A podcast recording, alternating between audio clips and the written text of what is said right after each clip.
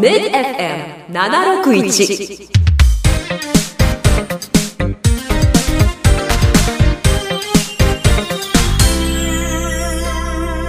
パラチャンネル。この番組はキャリアートの提供でお送りします。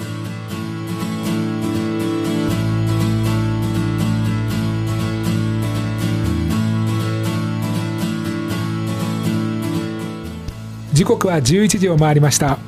おはようございます。ミッド FM パラチャンネル。お相手の DJ フージーこと早藤直樹です。さあ今週もよろしくお願いします。そしてもちろんこの方と一緒にお送りします。中塚翔太さんです。おはようございます、おはようございます。よろしくお願いします。よろしくお願いします。さあ中塚さん前回の番組でもオープニングのトークの中でちらっと新しいサイトが公開されますよっていうことだったんですけどもういよいよ公開されましたね。そうですね。2月16日にはいおめでとうございます。ありがとうございます。改めてそちらのサイトの情報について教えていただいてもいいですか？そうですね。あの障害種別問わず障害のある方々が自分たちの情報をまあ発信するまあ多様性を進めるようなサイトをオープンしました。そのサイトの名前はズバリ。はい、パラチャンネルです。そうなんです、はい。このラジオ番組と同じパラチャンネル、はい。こちらをですねキャリアートさんがこの度オープンしました、はい。ぜひそちらもチェックしてくださいよろしくお願いします、お願いします。さあそして中塚さんはい。今週もスタジオに素敵なゲストを呼んでますそれでは今週のゲストの紹介ですパラスノーボード日本代表の小栗大地さんです小栗さんおはようございますおはようございます。ありがとうございます。よろしくお願いしますよろしくお願いします。まずは簡単に自己紹介お願いしますえーパラスノーボード日本代表の小栗大地です。よろしくお願いしますよろしくよろしくお願いします。まずは早速なんですけど小栗さんパラスノーボードについてまず教えていただいてもいいですか？はい。えーパラスノーボードは、えーパラリンピックの種目にもなっているんですが、バンクドスラロームという種目とスノーボードクロスという2種目うん。があります。はい。で、バンクドスラロームはバンクと言われる傾斜のついた壁のようなものが、はい。えー左右にあって、はいその中をターンしてうんうん。でタイムを競うという競技になります。はい。でスノーボードクロスは4人同時に滑るんですがコースの中にウェーブや先ほど出てきたバンクはい。であとジャンプ台といったまあ障害物みたいなものがあってその中を4人でスピードを競うという競技になります。はい。なかなか言葉だけで競技の説明聞くと、そうですえーっとってなっちゃうんですけど多分皆さん何らかの形で一度映像とかでご覧になったことある競技ですよね。そうですね。スノーボードクロスの方はテレビでもちょくちょく、うんうんそうですよね。うん出てくる。なんか僕バンクドスラロームの方がイメージがあのよくスノーボードってこう技を競うみたいな点数競うやつもあるじゃないですか、はい。あれではないってことなんそうですね。それははハーフパイプと言われる競ハーフパイプそうですね。はい。またはい別なんですよね。はい、こうスピードを競うっていうような競技になるわけですね。そうですね。ターンをしていってスピードを競うので、まあ、うんターンの技術術がまあ魅力な種目になります。ありがとうございますそうそうバンクドスラロームはその、えっと、ターンの技術とスピードを競うってはい。いうところを、まあ、僕たちも見ていけば魅力が分かるのかなと思うんですけど一方でそのスノーボードクロスの方に関しては競技の魅力っていうとどうなんですか？えー、とスノーボードクロスは4人同時に滑るんですけど、うんうん。4人同時に滑るのでコースの中ではい。接触もはいはい。ありますし、転倒もあるんですね、うん。で転倒して巻き込まれてしまうということもあるので、まあ、その辺の駆け引きなんかもうんうん魅力になってくると、なんかよくハプニングであのゴール寸前でこけて最後の人がみたいなのよくありますもんね。ありますね。はい。はあなるほど。確かに最後まで気が抜けないというか、うん。そうですね。最後まで順位が入れ替わる可能性があるので、そこもまたじゃあ魅力ですね、うん。うんうん。そして中塚さん、はい。今日はなんと奥栗さんにスタジオに実際に使用している義足をお持ちいただきました。こちら今 YouTube ご覧の方今ラジオをお聞きの方はぜひ YouTube をも見ていただきたいんですけどもこれがですね重いんですよね、はい、これ実際に小栗さんが使用されているものなんですか？そうです。僕がスノーボードの時に使っている義足になります。はあ。れって実際何キロぐらいあるんですか？これ5キロぐらいあるんですけど。なんか僕こんなにいかついとは全く思っていなくてけけどこれがやっぱりないとそのジャンプの衝撃には耐えれないっていうことなんですよね。そうですね。普通の義足ですと体重を支えられないので、はいはいなので、まあ、こういうごっついもう機械っていう感じですよね、はい。メカっていう感じなってしまって。もうなので健常者からしたら普段足ってこんな重いんだって実感することまずないですなんよねかそうですよね。不思議ですよね。やっぱり体についてるとそんなに感じないっていう。そうですね。あの僕ら足がない人間がこれをつけるとかなり重く感じるんですけど、足があると全然重さは感じないですよね、うんすごいですよねあとちなみに今日は服の方も。そうなんですよ、このかっこいいまたこちらは試合の前に着る服なんですよね。そうです、えー、と試合前にこれで着ていて、まあ、試合の時は脱いでしまうんですけど、これ日本代表の公式のこういうユニフォーム,、はい。ユニフォームというか、まあ、日本代表ナはい。ショナルチームのウェアになります、ありがとうございます、ちなみにあのそうするとこのスポーツに関してはクラス分けとかっていうのもやっぱりあるんですか？そうですね、えー、とパラスノーボードですと,、えー、とクラスが3つに分かれていましてで1つが上半身の障害、うん。腕のない選手うん。のクラス、で残り2つが、えー、と下肢の障害はい。のクラスになるんですが、えー、と重いクラスと障害の重いクラスと軽いクラスうんうん。があります。で僕は、えー、と障害の重い方のクラスうんうん。になります、ちょっとそういったところもやっぱりまあ一つ競技の仕方というか技術が変わってくるので面白みの一つにはなるかなそうですね。と思いますはい。はい。さあここまでは小栗さんにですねパラスノーボードの競技の魅力そしてクラス分けについてお伺いしました。また後半この後曲を1曲おかけした後深い話をお聞きしたいと思います。よろしくお願いします。よろしくお願いします。さあ小栗さん今週はですね小栗さんに曲をセレクトしていただきましたがどの曲を選んでいただけたでしょうか？えー、と僕が入院中によく聴いていた曲でその曲の歌詞と自分のその時の状況を重ね合わせてよく聴いていたんですが AK69 の「スタート・イット・アゲイン」という曲になります。ぜひじゃあ曲紹介お願いします。はい。AK69 で「スタート・イット・アゲイン」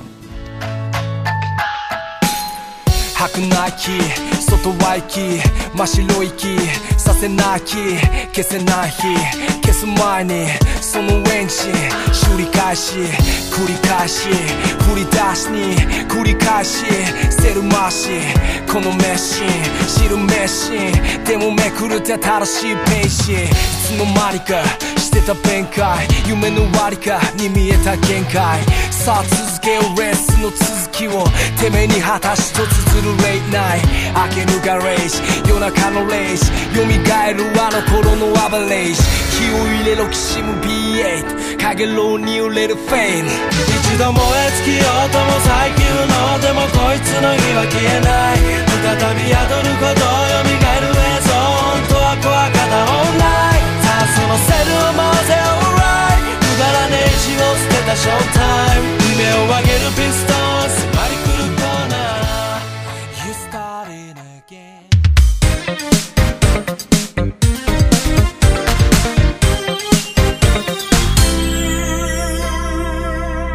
ネル。ミッド FM からお送りしているパラチャンネル。今日は引き続きこの時間パラスノーボード日本代表の小栗大地さんを招いてお送りします。小栗さんよろしくお願いします。よろしくお願いします。よろしくお願いしますさあ小栗さんそもそも小栗さんがパラスノーボードを始めたきっかけって何だったんでしょうかね？えー、と僕は33歳の時にはい。足を切断したんですが、はいはい。えーその前に20代の頃プロスノーボーダーとして活動してたんですね、うんうん。あもともと健常者の頃から。そうですそうです。はい。で33歳で切断をしてそこからパラスノーボードの方に、うんうんうん。はい、転向したという感じです。そうするとパラスノーボードに転向してからは今競技歴はどれぐらいなんですか？競技歴は5年ぐらいですかね。あけどまだそれぐらいなんですね。はい。そっかそっか。けどそのよくスノーボードからパラ競技に転向になると、なんかこう全然違うものだったりとかしてやっぱり日本代表まで時間かかるっていうのもあったりすると思うんですけどあんまりそういったこともなく、えー、とそうですね、えー、とスノーボード用のまあ義足を使って基本的には、えー健常者の頃と同じような技術を使って技術で滑ってます。そうなんですね、はい。ありがとうございます。ちなみにももし差し支えなければなんですけれどもその障害でまあ切断されたということだと思うんですけれども、事故っていうことですかね。そのちょっときっかけを、仕事中のはい、事故で足を切断したんですが、えー救急車が来るまでの間に義足でスノーボードうん。だったらできるなっていうふうにはいそその場いやでそれはそんな簡単にすんなり切り替えれるものなんですか？その場で競技生命がとかじゃなくてもあこれパラできるかもしれないと思ったんですか？そうですね。もともとその義足の存在っていうのを知っててはいはいはい、はい、実際に義足を履いてる知り合いもいたので、はいはい。でその方を知ってたのですんなりじゃないですけど、はい。受け入れることができたんじゃないかなと思います。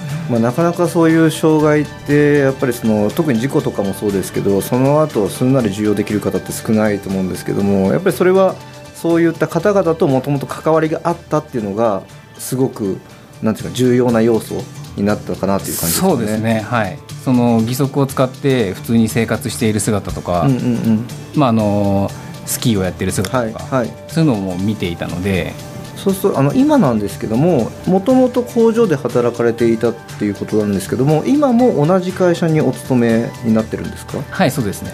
今のそのなんていうんですかね働き方雇用形態なんですけども、はい。パラ競技に転向されてからも同じように働きながら競技されてるんですか？えー、とパラ競技に転向してから、はい。最初は、えー、と仕事しながら、うんうんえーと合宿に行かしてもらったりはい遠征に行かしてもらったりしてたんですが、ピョンチャンのパラリンピックの後から、えー会社の方にお願いをして、うんうんアスリートという雇用という形でやらせてもらってます。今実際その、えーとパラスノーボーダーの方々に関してはアスリート雇用で競技されてる方の方が割合は多くなってきてるんですかね？えー、と割合はそうですね多いですね、うんうんうんはいそういう意味では比較的その競技の支援体制みたいなものは恵まれてる方なのかなっていう感じですかね。えーとまあ、ナショナルチーム代表選手は恵まれているんですが、うんうんうんまあ、それ以外の選手ってなるとやっぱり、まだまだうん厳しい状況だと思いす。ます。そもそもまさに今この時期オンシーズンだと思うんですけど、はい。小栗さん日本にいるのも珍しいんですか？えー、とそうですね。本当でしたら、えーこの時期海外の遠征に行ったりしているところなんですけど、やっぱ今年は、えー、とコロナうんがありますので遠征もキャンセルに結構なっていて、うんうんうんえー、と今のところまだ海外には行けていない状況ですね。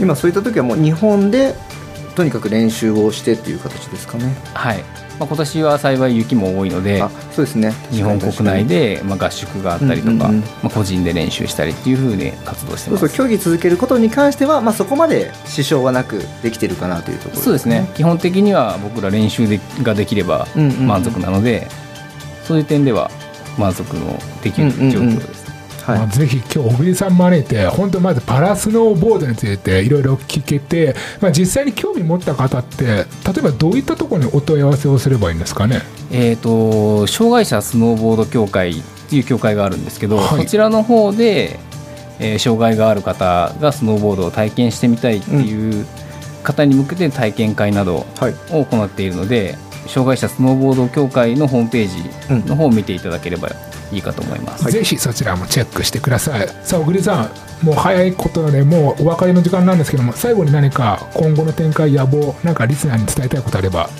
はい、今北京パラリンピックに向けて、はいまあ、練習活動をしていますので、まあ、北京パラリンピックに出場、まあ、そして金メダルを取るということを目標にやっています、ぜひメダルを取った暁にはまたスタジオに来てください、はい。はい、さあエンディングの時間です。ここまでのお相手は DJ フージーこと早藤直樹と中塚翔太と小栗大地でした。次回は3月13日またこの時間お耳にかかりましょう。ありがとうございました。ありがとうございました。ありがとうございました。この番組はキャリアートの提供でお送りしました